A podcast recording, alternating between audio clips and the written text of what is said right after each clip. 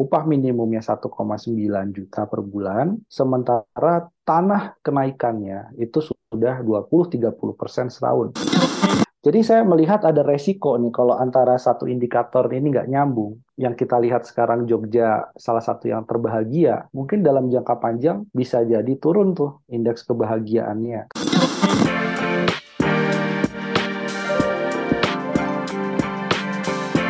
Hai sahabat TCID, kalian sedang mendengarkan podcast Suara Akademia. Ngobrol seru isu terkini bareng akademisi. BPS mengeluarkan data yang lumayan mengejutkan buat uh, banyak orang gitu karena provinsi daerah istimewa Yogyakarta itu dibilang sebagai provinsi termiskin di Pulau Jawa. Tapi yang lebih apa ya mengagetkannya meskipun mereka termiskin, provinsi ini adalah provinsi paling bahagia. Kok bisa kita bakal coba obrolin ini semuanya di Suara Akademia episode kali ini. Nama saya Muhammad Syarif, saya podcast produser dari TCID dan sekarang kita bakal ngobrol bareng sama Mas Bima dari Selios. Halo Mas Bima, apa kabar Mas? Halo Mas Syarif, kabar baik. Mas Bima, kita langsung ya. straight to the point aja kali ya, karena kayaknya banyak banget orang yang um, punya hubungan dalam tanda petik gitu sama Yogyakarta. Ini kenapa sih Mas Jogja bisa dibilang jadi provinsi yang paling miskin di Pulau Jawa? Meskipun kalau kita ngomongin soal UMR emang kecil banget ya Mas ya. Iya, memang ada kaitan ya. Jadi gini, ada kemiskinan yang memang sebelum pandemi, jadi nggak bisa menyalahkan hanya karena pandemi, karena semua daerah pasti kena. Tapi sebelum adanya pandemi, memang masalah krusial di Jogja itu salah satunya soal upah minimum. Hmm. Upah minimumnya relatif rendah, sehingga ada semacam mitos atau stigma ya nggak apa-apa rendah upah minimumnya kan biaya hidup juga murah. Hmm. Jogja kota yang murah gitu ya. Jadi kota ramah wisatawan, terutama wisatawan lokal yang nyari tempat makan murah. Hmm. Tapi itu akhirnya ternyata dibiarkan terus-menerus upah yang rendah akhirnya membuat daya beli masyarakat itu relatif jatuh. Hmm. Terutama pada saat pandemi juga pemulihannya relatif agak lambat. Nah, karena apa? Karena yang pakai standar upah minimum itu kan pekerja yang baru masuk dunia kerja. Hmm. Dan biasanya yang upah minimum itu adalah mereka yang masuk kategori pekerja kelas menengah ke bawah atau berasal dari rumah tangga menengah ke bawah. Hmm. Nah, jadi satu ada masalah upah di situ. Yang kedua, memang ada beberapa daerah di Jogja ini timpang pembangunannya. Jadi Jogja itu kita pisahkan dua tuh. Jogja hmm. Utara yang pengembangannya sangat masif, baik dari segi properti, lapangan kerja, kemudian juga sumber daya alamnya. Hmm. Itu versus Jogja bagian selatan, yaitu salah satunya di Gunung Kidul, kemudian selatan agak ke barat itu adalah Kulon Progo. Nah ini yang jadi salah satu misteri juga keterpisahan ini akhirnya membuat Jogja Utara relatif angka kemiskinannya ada, tapi relatif lebih rendah. Sementara yang ada di selatan ini pembangunan memang agak sedikit terlambat, air sebagian juga masih mengeluh ya kesulitan air bersih misalnya. Pertanian pun juga agak susah karena medannya begitu berat kayak Gunung Kars yang ada di Gunung Kidul itu, hmm. pariwisata baru-baru aja nih kita lihat pariwisata Gunung Kidul itu rame seperti sekarang ya okay. uh, eh, dibandingkan dengan wilayah di bagian utara. Jadi ini yang membuat juga kantong kemiskinannya mengakar di dua kabupaten utama, uh, dua daerah utama itu ya Gunung Kidul dan Kulon Progo. Tapi ini Mas Bima, um, jadi pertanyaan uh, saya juga gitu, kok bisa serendah itu ya UMR-nya Jogja? Padahal kalau ngelihat um, perekonomian di kota eh sorry di provinsi DIY itu kan kayaknya muternya kenceng banget ya. Apalagi kalau udah mulai high season uh, di hmm. pariwisata atau high season libur deh. Kayaknya orang banyak yang nebar duit di Jogja tapi kok kayaknya lambat banget buat naikin UMR-nya nih mas. Iya itu paradoks ya paradoks pariwisata. Padahal kalau kita lihat di Bali upah minimumnya jauh lebih bagus. Hmm. padahal dia kota pariwisata juga. Nah jadi angka kemiskinannya juga bisa dibandingkan tuh Jogja sama Bali persentase penduduk miskinnya. Hmm. Nah, tapi kalau di Yogyakarta itu ini kota pariwisata, tapi pariwisata uangnya banyak berputar terutama pada saat musim-musim orang berwisata itu nggak pengaruh terhadap kesejahteraan dari karyawan, termasuk karyawan yang kerja di sektor yang berkaitan dengan pariwisata. Nah, jadi okay. pertanyaan siapa yang menikmati pariwisata Jogja? Satu, pembangunan hotel. Oh, uangnya dari mana? Hotel, mall itu Jogja sekarang rame banget itu mallnya. Nah, itu dari mana tuh uangnya? Uangnya bukan sebagian dari Jogja, sebagian besar justru dari luar Jogja, terutama dari wilayah Jabodetabek. Keuntungannya ketika di tempat-tempat wisata rame itu pun juga keluar dari Yogyakarta. Sementara hanya disisakan sedikit eh, kira-kira begitu ya gambarannya dengan upah minimum yang rendah buat karyawan atau pekerja lokal. Nah, itu jadi ketimpangan pariwisata pun terjadi. Um, itu sebenarnya kita harusnya menggugat bahwa Jogja itu nggak bisa terus-menerus dianggap murah. Kemudian murahnya itu adalah menekan dari segi upah gitu. Itu yang memang ada hal yang salah. Oke, secara konsep udah ada yang miss artinya ya, uh, Mas Bima ya? Iya, iya, miss ya. Bahkan gini, missnya juga menarik. Oh nggak apa-apa, uh, upah rendah, kemiskinan tinggi, ketimpangan juga salah satu yang lebar di Pulau Jawa, tapi orangnya bahagia. Ya hmm. itu jadi ini ada semacam paradoks dan permisif gitu. Jadi artinya hmm. membenarkan satu fenomena karena ada fenomena lain yang positif. Okay. Padahal kalau kita lihat dari mana sih indeks kebahagiaan cantolannya kan dari World Happiness Index tuh. Hmm. Negara World Happiness Index itu kalau dilihat dari berbagai statistik ada korelasi kuat antara kaya dan bahagia. Hmm. Jadi nggak ada tuh yang namanya miskin dan bahagia, kaya dan bahagia. Makanya yeah, negara yeah, Eropa, yeah. Norwegia, Swedia, Finlandia itu yang juara-juara dalam indeks kebahagiaan, kaya juga, PDB per kapita tinggi. Nah, Mas Bima, uh, tadi kita ngomongin soal uh, kaya dan bahagia, tapi di Jogja, provinsi DIY lebih tepatnya ya, bukan cuma kota Madia Jogja atau mungkin uh, Jogja bagian utara gitu. Uh, BPS ngeluarin statement bahwa uh, penduduk Jogja, penduduk DIY itu adalah penduduk yang paling bahagia dengan uh, ukurannya itu angka harapan hidup gitu sebagai alat ukur. Nah, ini sebenarnya bisa gambarin situasi sebenarnya atau enggak. Terus kalaupun emang tadi Mas Bima sempat uh, nge-mention buat ukuran kebahagiaan ada juga hubungannya sama kekayaan. Actually kalau mengukur kebahagiaan ini dengan tadi indeks yang Mas Bima sebutin, apakah memang cuma angka harapan hidup atau mungkin uh, dari kekayaan doang nih Mas Bima? Ya harapan hidup kenapa panjang karena Jogja kota pertanian, hmm. bukan kota industri yang banyak polusinya. Itu positifnya Jogja memang begitu. Jadi begitu ke Jogja kan healing ya, maksudnya hmm. ada perasaan untuk lebih happy, lebih bahagia itu dirasakan semua orang. Nah, tetapi siapa yang kemudian tahu bahwa di tengah kebahagiaan dan angka harapan hidup yang panjang itu ternyata masalahnya adalah soal ketimpangan. Ya, hmm. memang banyak orang-orang pensiunan ke Jogja yang kemudian harapan hidupnya panjang, bahagia karena uangnya banyak.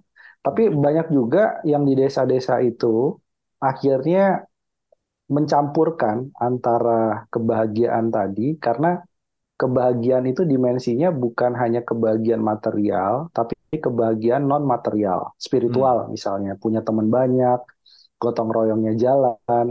Nah, tapi itu sebenarnya tidak bisa dibenarkan bahwa oke okay, nggak apa-apa, ah, Anda bahagia dengan kemiskinan asal temannya banyak mangan orang mangan yang penting kumpul gitu ya nerimo yang pangdum jadi sebenarnya itu satu sisi iya bahwa dimensi manusia itu pencapaian kesuksesannya tidak hanya dilihat secara material hmm. tetapi nggak nggak bisa karena uh, lebih baik lagi kalau kita secara spiritual itu tercapai bahagia punya banyak teman kolega tapi juga secara pendapatan kita aman kalau enggak hmm. nanti yang terjadi di daerah yang saya sebut kantong kemiskinan itu sampai sekarang masih jadi masih teka-teki. Kenapa kantong-kantong kemiskinan di Jogja angka bunuh dirinya juga tinggi? Ya. Nah, di satu sisi banyak mereka yang lansia, tapi ada juga banyak keluarga yang melakukan uh, bunuh diri misalnya, salah satunya karena alasan ekonomi. Nah, inilah yang harusnya dirubah bahwa spiritual ya, kemudian dari segi pendapatan ya Ya, jadi kemudian kebahagiaan-kebahagiaan dimensi lainnya. Jadi harus melihat indeks kebahagiaan itu memang secara holistik ya, tidak hanya angka harapan hidup. So, um, kalau kita berbicara juga soal uh, ukuran-ukuran lain yang mungkin bisa jadi penenang tapi juga akhirnya jadi problem juga nih uh, Mas Bima. Soalnya kalau ngelihat angka indeks pembangunan manusia gitu ya, kayaknya Pemprov DIY juga udah bilang gitu kalau sebenarnya DIY itu angka indeks pembangunan manusia juga lumayan tinggi nih. Gimana nih Mas Bima? Um, secara pendapatan termiskin sepulau Jawa, tapi um, indeks kebahagiaan sama pembangunan manusianya tinggi. Ini kalau melihat tiga hal yang kontras gitu gimana Mas Bima? Ya, kalau kita lihat dari segi tingkat pembangunan manusianya itu Jogja kenapa tinggi karena banyak kampus karena hmm. banyak sekolah yang bagus-bagus itu di Jogja. Nah, tapi ini juga menjadi kritik bagi dunia pendidikan karena begitu pendatang itu sekolah di Jogja, kualitas pendidikannya memang bagus, keluar lagi dia kan kembali ke daerah masing-masingnya. Hmm. Maksudnya balik lagi ke Jakarta cari kerjanya di mana? Karena tadi Jogja nggak mungkin lulusan misalnya lulusan S2, lulusan S3 gitu ya. Itu kemudian balik lagi ke Jogja, sebagian melihat itu tidak rasional dengan upah minimum yang sangat kecil. Nah, karena nanti juga mau kerja jadi akademisi dosen misalnya upahnya juga nanti pengaruh nggak terlalu besar. Hmm. Akibatnya apa? Jogja itu juga mengalami brain drain. Hmm. Jadi begitu uh, kategori intelektual atau akademisinya itu besar jumlahnya, kemudian meninggalkan Jogja, begitupun juga orang Jogja lokal mencari pekerjaan di luar Jogja, nah ini mengakibatkan yang terjadi brain drain, yang sebenarnya harusnya mereka ketika kuliah di Jogja, balik lagi ke Jogja itu membangun daerah yang ada di Jogja, termasuk di kantong kemiskinan, itu gimana caranya dari segi ekonomi, gimana caranya untuk memberdayakan masyarakat sekitar UKM. Nah, itu yang akhirnya ada gap di situ. Nah, kita sedih juga sekarang memang uh, sentimen antara pendatang dengan warga lokal gitu. Itu hmm. kenapa terjadi? Bukan karena uh, Jogja itu mencoba untuk oh ini orang pendatang ini uh, bikin apa namanya keributan, bikin ini norak dan lain-lain gitu ya ataupun terlalu flexing dengan kekayaannya. Enggak. Kenapa itu terjadi? Ya karena mereka melihat pendatang pendidikannya bagus, uangnya banyak, sementara orang Jogja lokal dengan upah minimum yang seperti itu dia terjebak di kemiskinannya. Jadi saya melihat ada resiko nih kalau antara satu indikator ini nggak nyambung.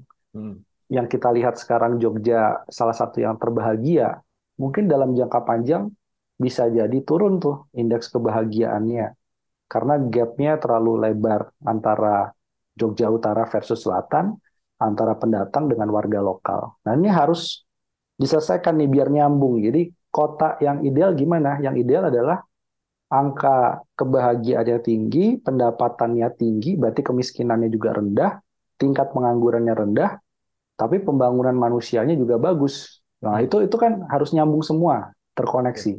Kalau nggak berarti ada missing link di situ.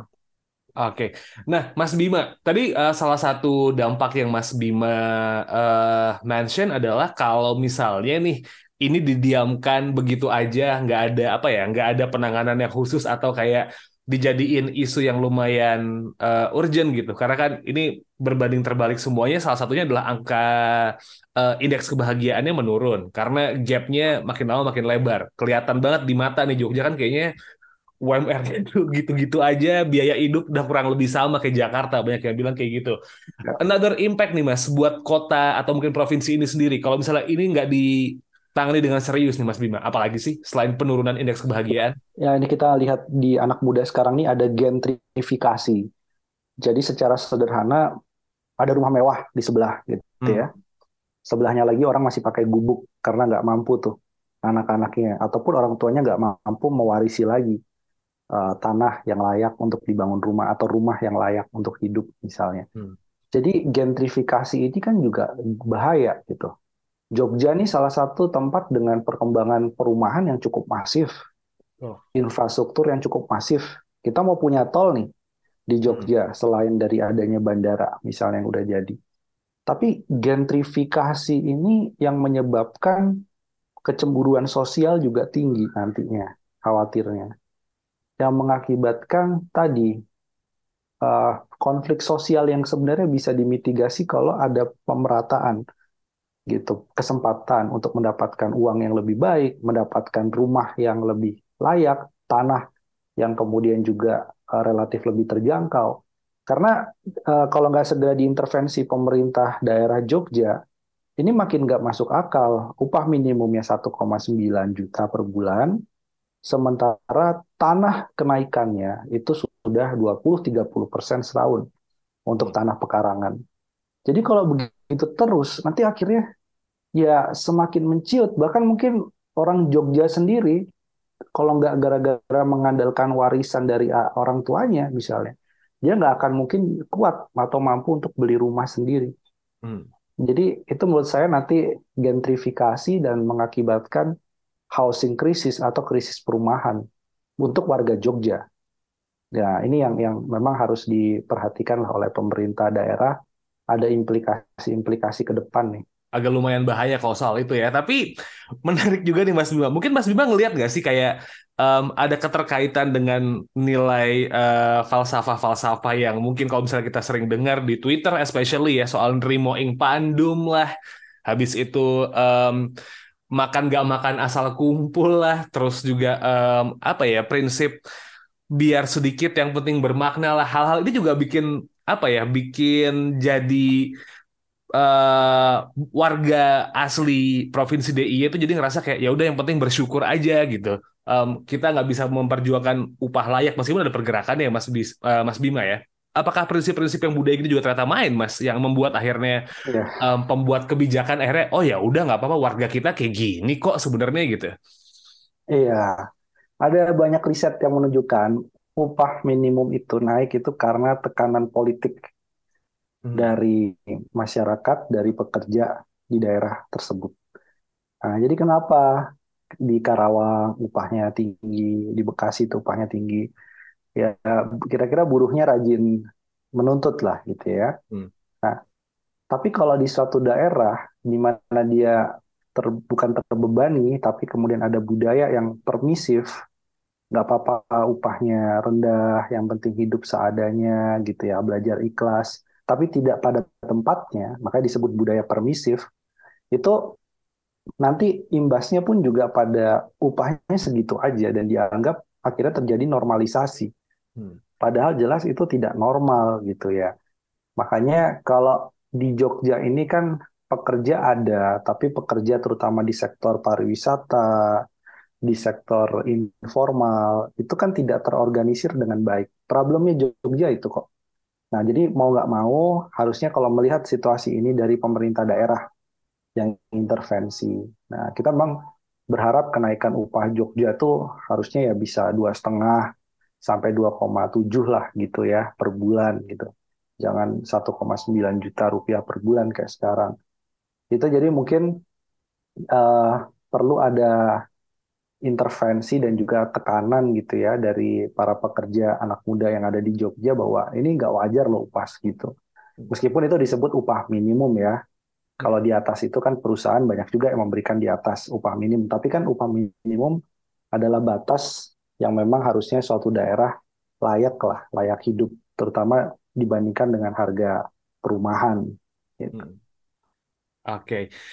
Mas Bima, ngobahas Jogja kayaknya nggak ada habis-habisnya ya. Paling kalau misalnya orang yang uh, sempat kuliah di Jogja, akhirnya pindah, terus um, punya kehidupan di kota lain, pas balik ke Jogja mungkin rasanya kayak um, ini kenapa ya kota ini kok punya daya tarik yang lumayan kuat. Tapi ya, with with tons of the problems Jogja uh, mungkin bakal jadi sorotan sampai hmm, dua tiga tahun ke depan, especially banyak banget pembangunan. Ada lagi yang disampaikan Mas Bima soal fakta dari BPS ini Mas sama situasi Jogja sekarang yang pembangunannya makin ke sini makin udah mendekati Jakarta atau Bandung bahkan gitu.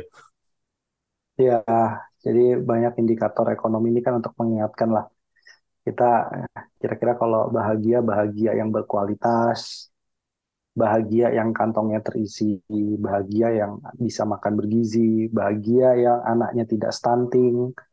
Jadi mungkin ini jadi pecut buat kita semua ya.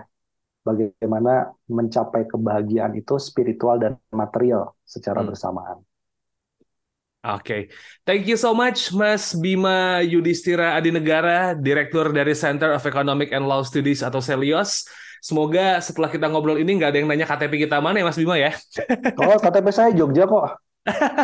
saya Jogja. Nah, Sleman. Jadi aman kalau kita bikin statement ya.